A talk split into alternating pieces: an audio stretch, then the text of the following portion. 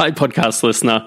Welcome to Truth About Exits, a show dedicated to pulling back the curtain to reveal what it really takes to get deals closed.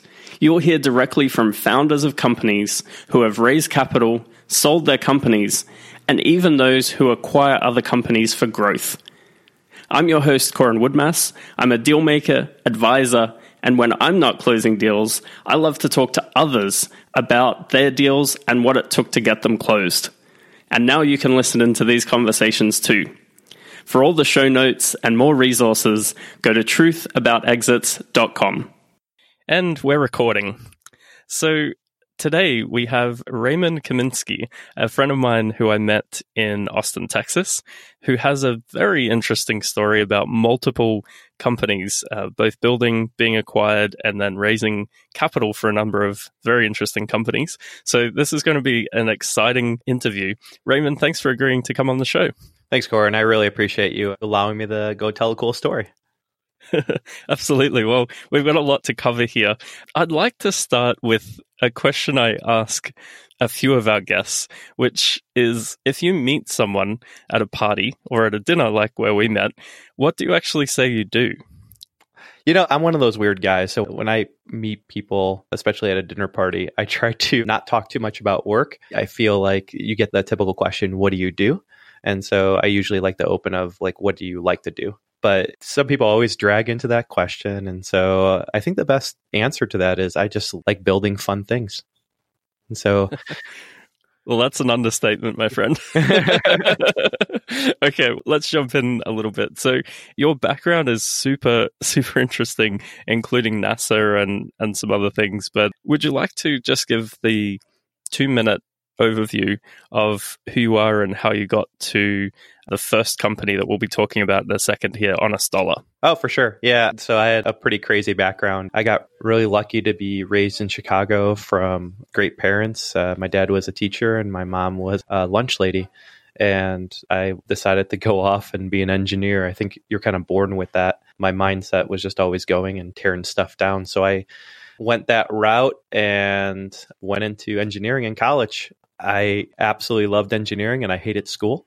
So I uh, I started doing some race car stuff along the way and and having fun with that along the way when I was about to graduate. So uh, came back to school, University of Illinois, uh, having a great time there, learning a lot of new skills. And I met an amazing person that was at NASA, and I was blown away by that idea that she was at NASA. And I was, I was always looking up at the stars, and I was always really focused in space. And I was just blown away and said, "Wow, how do you, how do you ever get to something like that?" And she responded with the simplest answer ever: "You apply." so that's great. I love that story. That's awesome.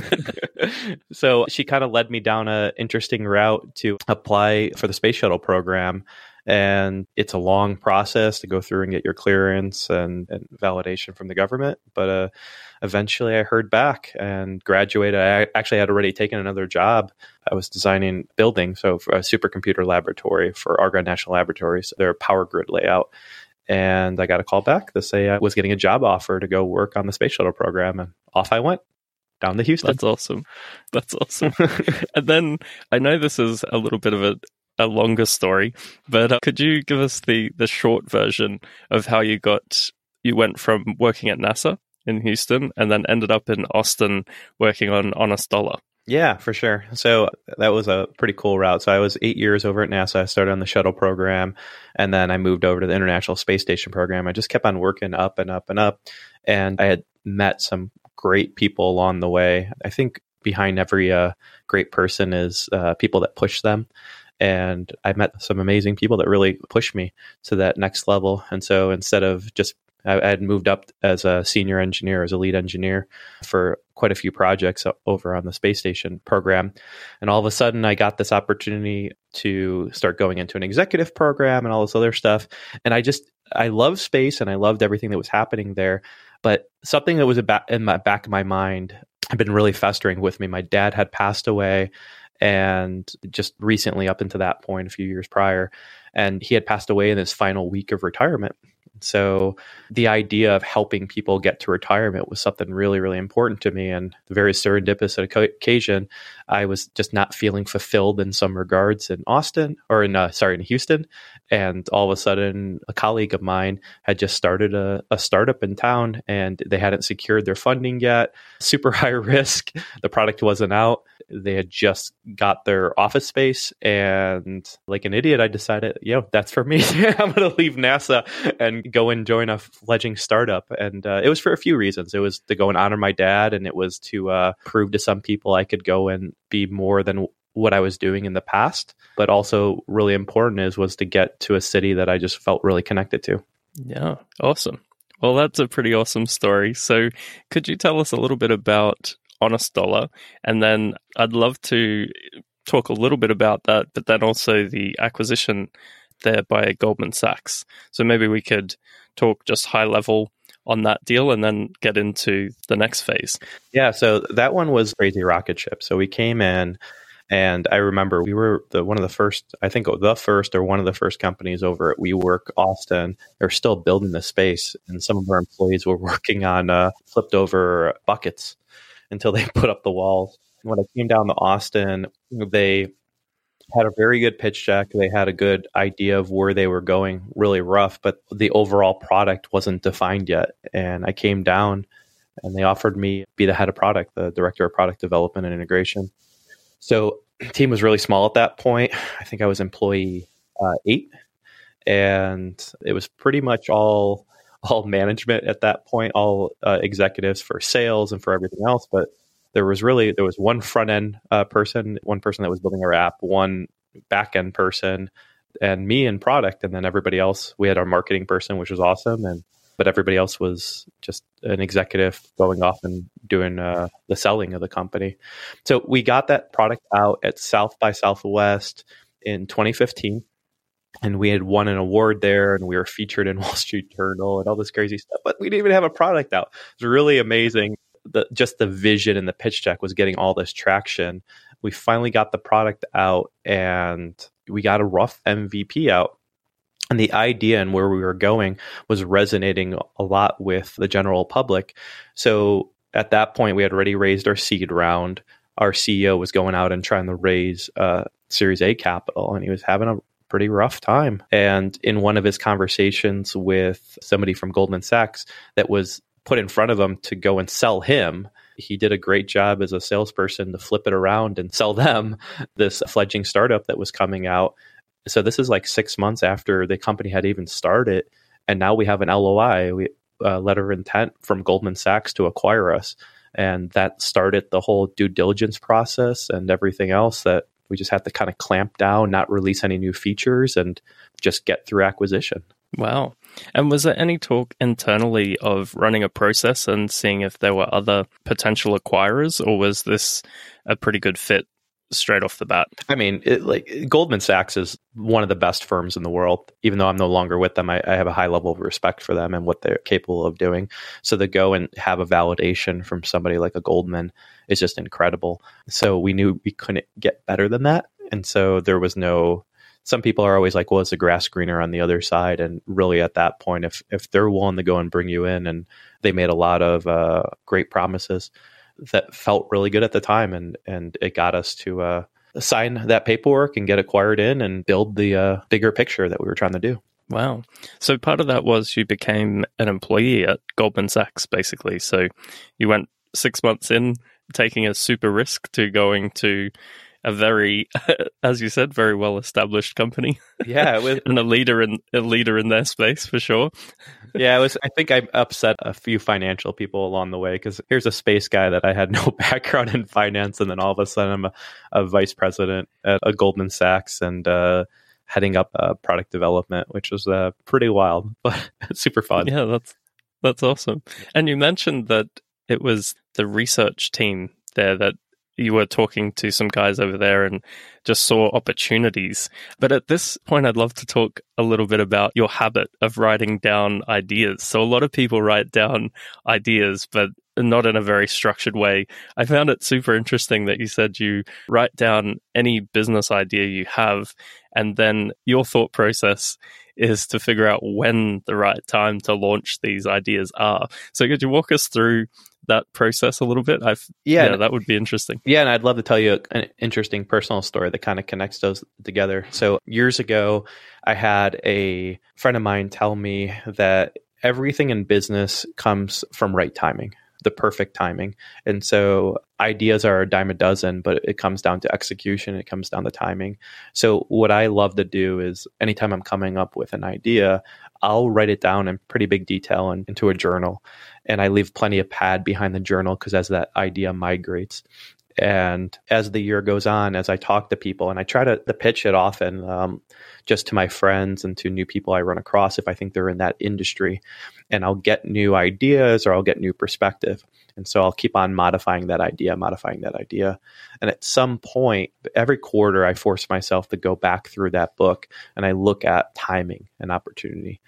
And so I look at where the industry is going for whatever that product is or whatever that company idea would be and I try to plot out where I think that where that idea fits and where the industry is going. And so you never want to release a product when everybody's already talking about it because by the time you get it built and together and get it in front of VCs, you're too late. So last year, for example, there was a lot of stuff talking about blockchain and cryptocurrency and everything else. And it, at that moment, if you were going to go and create a company at that, you, well, you more than likely failed and lost a lot of money because by the time you got the company together, everything had fallen apart. So you wanted to really put together the idea a year or two years prior and see the trajectory of where industry is going. And if you timed it right and you were one of those first people out there, you would make a lot of money. So to get into like a more personal story, my, one of my uh, uh, business partners for another company, he came up with this amazing idea, and it was actually the first rideshare company called Zebago. And I highly respect this guy, and I think he's one of the smartest men I've ever met. He was one of the first hires at Blue Origin, uh, Jeff Bezos' company, and Jeff really respects him.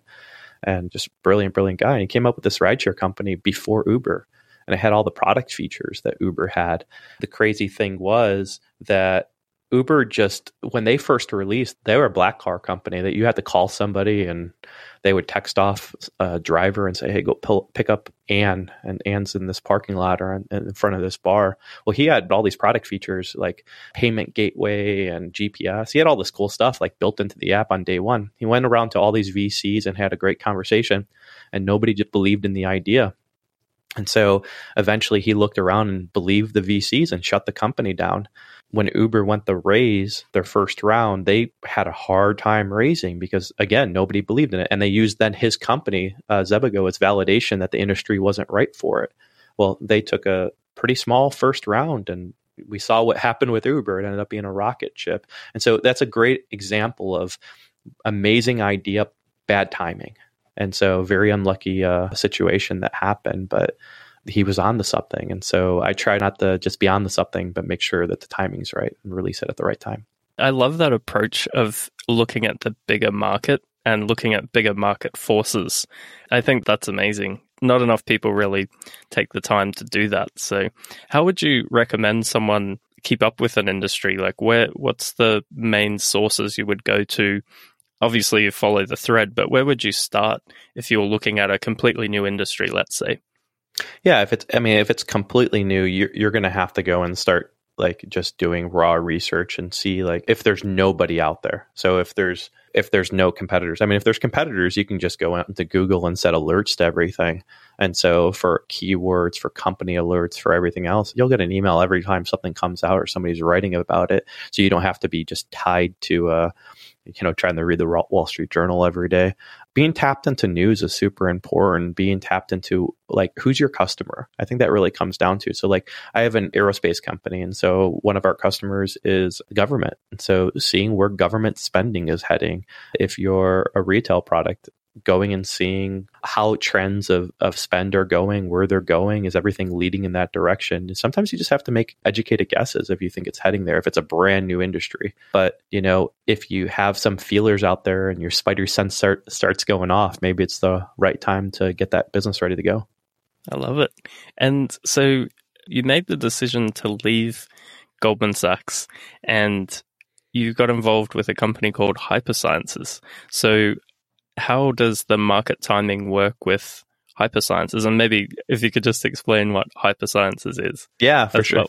Yeah, so I'll take a step back and explain what they are first. So hypersciences, what Mark did was after leaving Blue Origin as the lead engineer, and so he was employee eight from Blue Origin, Jeff's company, uh, Bezos's company, and he went and did Zebago. And then after that, he had his own engineering company. His family is in oil and gas. And so he went out there and started looking at a better way to fly. And so for rockets. And so how did he make it cheaper, simpler, safer? And so when he went and told the world that he was going to be launching stuff up, the FAA quickly gets involved and says, "No, you're not." so, so what he did is instead he had to test out the theories behind what he was building. It was a commercialized technology from the University of Washington. The core idea is how do you accelerate something really, really quick? And so Mach 5 and above. So you're talking about faster than any fighter jet or faster than the SR 71. You're getting to extreme speeds. And so, how do you go to Mach 5 to Mach 8? And so, the University of Washington developed this technology called a RAM accelerator. And so, it's like a RAM or or scram jet that's built in a tube. So it's not a gun, it's an engine and it moves objects really, really quickly. And so it's got applications for moving anything. And so he looked at it and said, okay, I'm going to go and use this object to go and use it for aerospace application. When they said no, he's like, well, I need to test this somewhere. So his family had silver mines in northern Idaho. And so what he did was he went over there and flipped the system sideways and, and fired this system into the mine. And all he was trying to get is aerodynamic data and performance data and everything else. But what he realized is when it hit the wall, it broke about half a ton of material because you're basically shooting a meteor at rock. And what was crazy about it is the breaking was mostly happening from the shock wave that was sitting in front of it. So he called up Shell from their Game Changers program and they jumped in right away and they funded it within. They flew out, they looked at it, and they funded into their high risk, high reward program. So it started off with aerospace, moved to tunneling, and then Shell wanted to commercialize and find a way to dig for a deep geothermal energy for clean energy. And so they had to start modifying it for drilling application. So it's a one common engine that's used for drilling tunneling and aerospace. So high level how it works in aerospace is you have these big rockets 300 plus feet tall and most of the rocket is fuel and most of the rocket is the first stage engine of the rocket. And, and that goes up and before it used to just fall into the ocean and it was destroyed. Elon's done a really good job of recovering it. And so if you ever see these amazing videos of the Falcon, it'll go and fly back like a guided missile back to Earth and land at a site. And they're able to recover that. But why? If you think about like a two liter bottle of cola or, or a bottle of water, the cap is the portion like the cap of those things is is the capsule and that's the part that goes to space or that's the part that goes to upper atmosphere. And so the bottle itself is the fuel and the engine and everything else and we're having to lift all that fuel with it. So what if you just took that cap and you kind of threw it lofted it to 50 to 60 kilometers to that separation point when normally that first stage rocket disappears? And if you can do that you remove a lot of fuel demand, you really reduce a lot of complexity, and you reduce or uh, increase the safety because those things blow up often, and most people don't realize it. But one in twenty-one rockets blow up. SpaceX blew up Facebook's satellite last year. There was a few billion dollar satellite. So it's really a bad day when that happens. So it was a simpler way to go and do things. And Mark did a really great job proving out the technology and getting it to a certain point. And I joined him. We had met each other at a space conference. I was still working at Goldman and he came to a space conference and we met in a really serendipitous way. And I saw what he was doing and I realized this is a brilliant, brilliant man. I mean, he's got amazing ideas and he will be a one of the future thought leaders for the world, but he had holes. And so everybody has holes in their uh, businesses and their personality. And I knew I could go and provide coverage for what he lacked. And so some of the stuff that he lacked in marketing and brand and helping getting contracts and just kind of firming up a few things and business plans, I knew that's where I fit in. And so I looked at that and I knew I wanted to do a fintech company of my own. And so it was the perfect timing to go and just be very stupid and try to do two startups at once. yeah, exactly. So this is this is the uh, the next piece of the story. You weren't satisfied with doing something on the the leading edge of um, hypersonic technology. you also decided to jump back into fintech and launch a company there called Ibble. So, first, before we get into Ibble, which very excited to see where this goes, because you've showed me some early previews on this, which is amazing. But just before we jump into that, so Hypersciences, you've you've filled some holes with the CEO and the founder there to make the business operate better. Why not just stick with that? Why go with a second startup as well? I, I told you already because I was very stupid. You know, most most start, most startups fail, so why not have two that fails? No. Um, so I was. It, it all comes down the timing, and so I had this really great vision. Um, when I was at Goldman, we we got really lucky and I got to work on helping build a lot of their retail brands and a lot of stuff. And I got access to some amazing stuff they were doing. And I didn't think it was the right way. And they wanted to go a route and I just saw a different picture there. And so I knew I needed just some time to go and look at industry and do my own research separately and really kind of fit. I knew there was something there and I knew financial services needs to be changed drastically. But I was looking at hypersciences and when I met Mark, I just loved him as an entrepreneur. And the first part of me was, man, I really want to see this guy succeed. So how can I help him? And then at the second time, I started doing my own research and realized, whoa, there's all this money that's going to be coming in the hypersonic flight for the United States from a government perspective. And so I found research that said that, and there was no commercial companies in the United States that's really dealing with that kind of stuff. You had some big defensive contractors that were trying some stuff, but really nobody uh, like on, from a private standpoint. And then I looked at, okay, well, deep geothermal energy. We have this nuclear power plant below everybody's feet everywhere. And if you can get down deep enough, you can provide clean energy anywhere in the world and you're either using steam turbines or you're using solid state devices like thermal photovoltaic, which are like solar cells that are just shifted. So I'm like, wow, this could be one in my head. It could be a capstone of my career. This could be me changing energy, changing spaceflight. I would love my name to be attached to something like that. But additionally, I'm like, the timing is perfect for this. Like, we're seeing the Department of Energy release documents that says that we need to move towards clean geothermal energy, but there's not many people doing it. And there's all this money that's going to be available next year for hypersonic research, but there's nobody doing that. And so I knew the timing was perfect for that. And I knew the timing was perfect for the fintech. And so I decided that best thing for me was to sacrifice basically all my free time and try to do two full-time startups. And I know a lot of people will say that like Elon's gone and said that he works 15, 16 hour days. And I've heard so many people talk about it when they're out like, oh, I work these crazy hours. I work 15 hour days. And I don't think a lot of people do doing 15, 16 hour days. I, I know Elon does. You're talking about doing two full time jobs. Like all you are doing is working, eating, sleeping. And there was stuff that made me get up in the morning and keep on pushing forward. But it was hell to go and do that for a year. But we got to great points for both companies. We had some amazing things happen in the last few weeks, and I think it was well worth it. Awesome. Well, let's talk a little bit about Ibble then. So, how would you describe Ibble? So the high level of Ibble is that every other fintech company expects you to go and invest on day one. And I don't think that's the right way. I wouldn't expect you to go fly a plane if you didn't get into a flight simulator. I wouldn't expect you to go and start playing blackjack or anything else at a casino if you didn't know the rules to the game. So why do we expect people to invest with any kind of practical knowledge, practical training?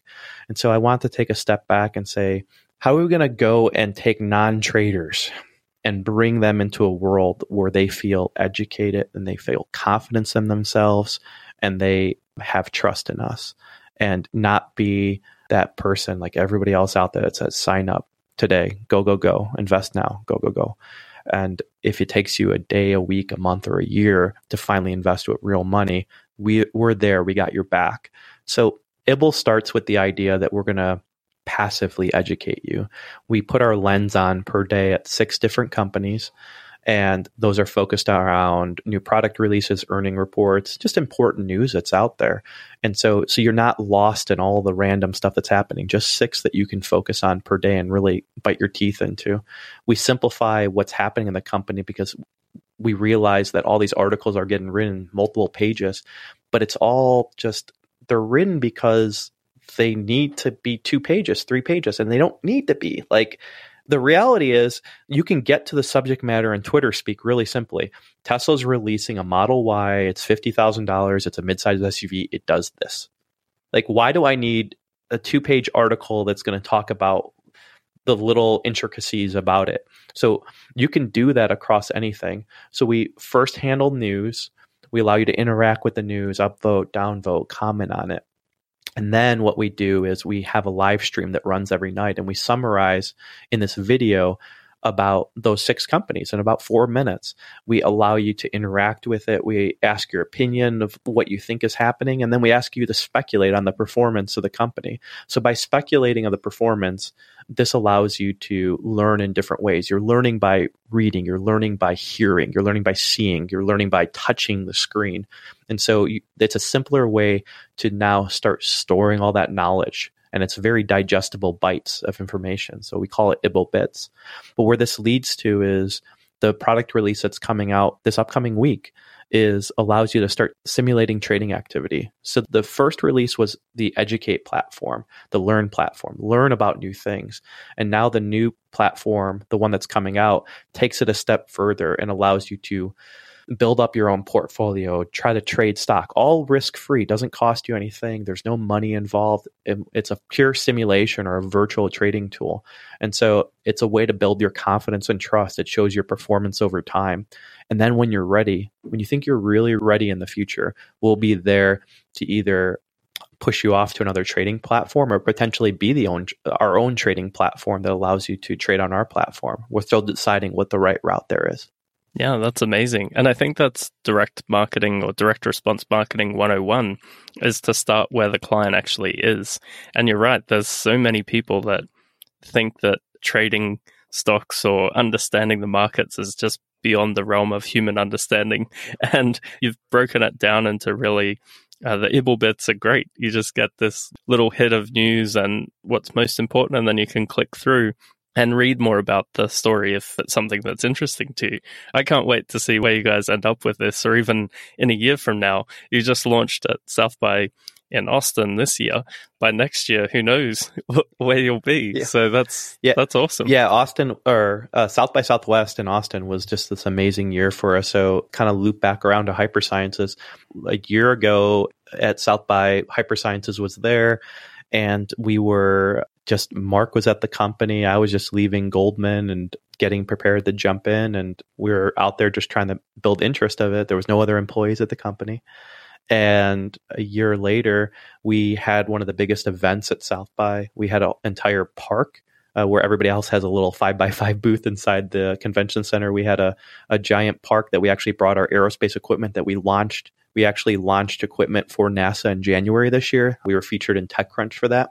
So we had that equipment in the park that people could touch and feel and see that it was real, and interact with it. We had VR and AR. We had our tunneling rover, our autonomous tunneling rover that uses AI to map the wall and use acoustic signatures. And then uh, about a week after that, we announced that we had closed one of the largest crowd equity financing rounds ever. I think it's like top 15 ever. And we closed 10 million and ended up in TechCrunch again, uh, almost two weeks back to back. And then IBBLE went on stage and we were a finalist for South by Southwest in the media and content category. We ended up winning a $100,000 grant from Google. They were looking at some of the stuff that we were doing in AI and they were pretty impressed with it and we signed a cool incubation agreement out during South by. We got the product out the last day of South by because that was something that was really important to me to kind of tie it to South by because that's always been an important date to me. Honest Dollar was launched at South by. We announced our acquisition at South by the following year. We actually, uh, our CEO was really tied in with President Obama, and we were here in town and announcing it with President Obama at a conference. And so then last year, going and announcing hypersciences this year, announcing that we're pretty much closing one of the biggest crowd equity finance rounds and then putting Ibble out there. So I'm really excited to see where Ibble ends up next year. I think we're going to have some pretty pretty important news around South by. Absolutely. It seems like just year jumps can be exponentially bigger. this one may be acquired again by someone else. I, you know, so what, I wouldn't I wouldn't be against it, but my goal of this company is really the. I think that was the one thing I would go back in time and change was I wouldn't let I was happy that we ended up at Goldman, but I really wish we would have had more time because once you get gobbled up into a big company, you really do slow down. And so even though our team went from at acquisition, we were around like 30 something. And I think when we left two years after that, we were at like 300. It was good, but at the same time we just we slowed down so much and all the cool product features just never got built and i think even to, the, to, this day they didn't get built and so just going and having the ability to have more time to build what you really, really want to go and do instead of getting uh, pulled into a company. So I hope Ibble stays around for, you know, a few years before getting acquired. Awesome. Well, that's a great jump off point, I think, to end this first conversation. If you're open to it, I would love to have you back and uh, talk more maybe in a year and just do a catch up again and see where you're at with both of these. I think this has been a super interesting interview. So I hope people have enjoyed listening and getting to know you a little bit. What's the best way to reach you, Raymond, if people wanted to reach out to learn more about either of the projects you're working on? Yeah, for sure. So you can read about hypersciences or Ibble, and we, we're pretty uh, active on both of our Facebook pages. Uh, if you want to reach me, you can reach me directly, Raymond at Ibble.io. I'm usually pretty uh, uh, accessible to most folks that are out there. And I'd love for people to go and check out the videos that we've been putting out for hypersciences so you can really get an understanding of what it is. And Ibble's available right now in the Apple App Store, Ibble Finance and IBBLE, and it'll be available on Android in the next month. Awesome. Cool. And we'll link up to that on the show notes as well at truthaboutexits.com. So thanks so much, Raymond, again for jumping on the call today. This has been super interesting, and I can't wait to see what you do next. Thank you, Corin. I really appreciate your time. This was super fun. Thank you for listening to another episode of Truth About Exits. Now, whenever you're ready, here are three ways I can help you. If your company is doing between 10 to 50 million plus in revenue and you want help to plan your perfect exit to achieve the highest value and best deal terms possible, or if you'd like advice on acquiring other companies to continue to grow your company, we can help. Go to truthaboutexits.com forward slash consult. There you'll see a simple form to tell us a little bit more about you, your company, and your goals, and my team and I will take it from there. So go to truthaboutexits.com forward slash consult. The second way I can help is become a guest on our show. If you've had a successful exit, you want to share your story, or if you're actively acquiring other businesses and want to share your criteria with our audience, go to truthaboutexits.com forward slash guest. Let's connect, and I'd love to talk to you. The third way I can help you is one of my favorite things in the entire world is sharing the truth about exit stories with other entrepreneurs by speaking at events all over the world. So far, I've had the privilege of speaking at events in the US, Canada, UK, Spain, Germany, Ukraine, Czech Republic, over in Asia, China, Hong Kong, Thailand, and even Australia. If you would like me to speak at your next event, go to truthaboutexits.com forward slash speaker and tell me a little bit more about your event, and we'll go from there. Thanks for listening, and I'll see you on the next episode.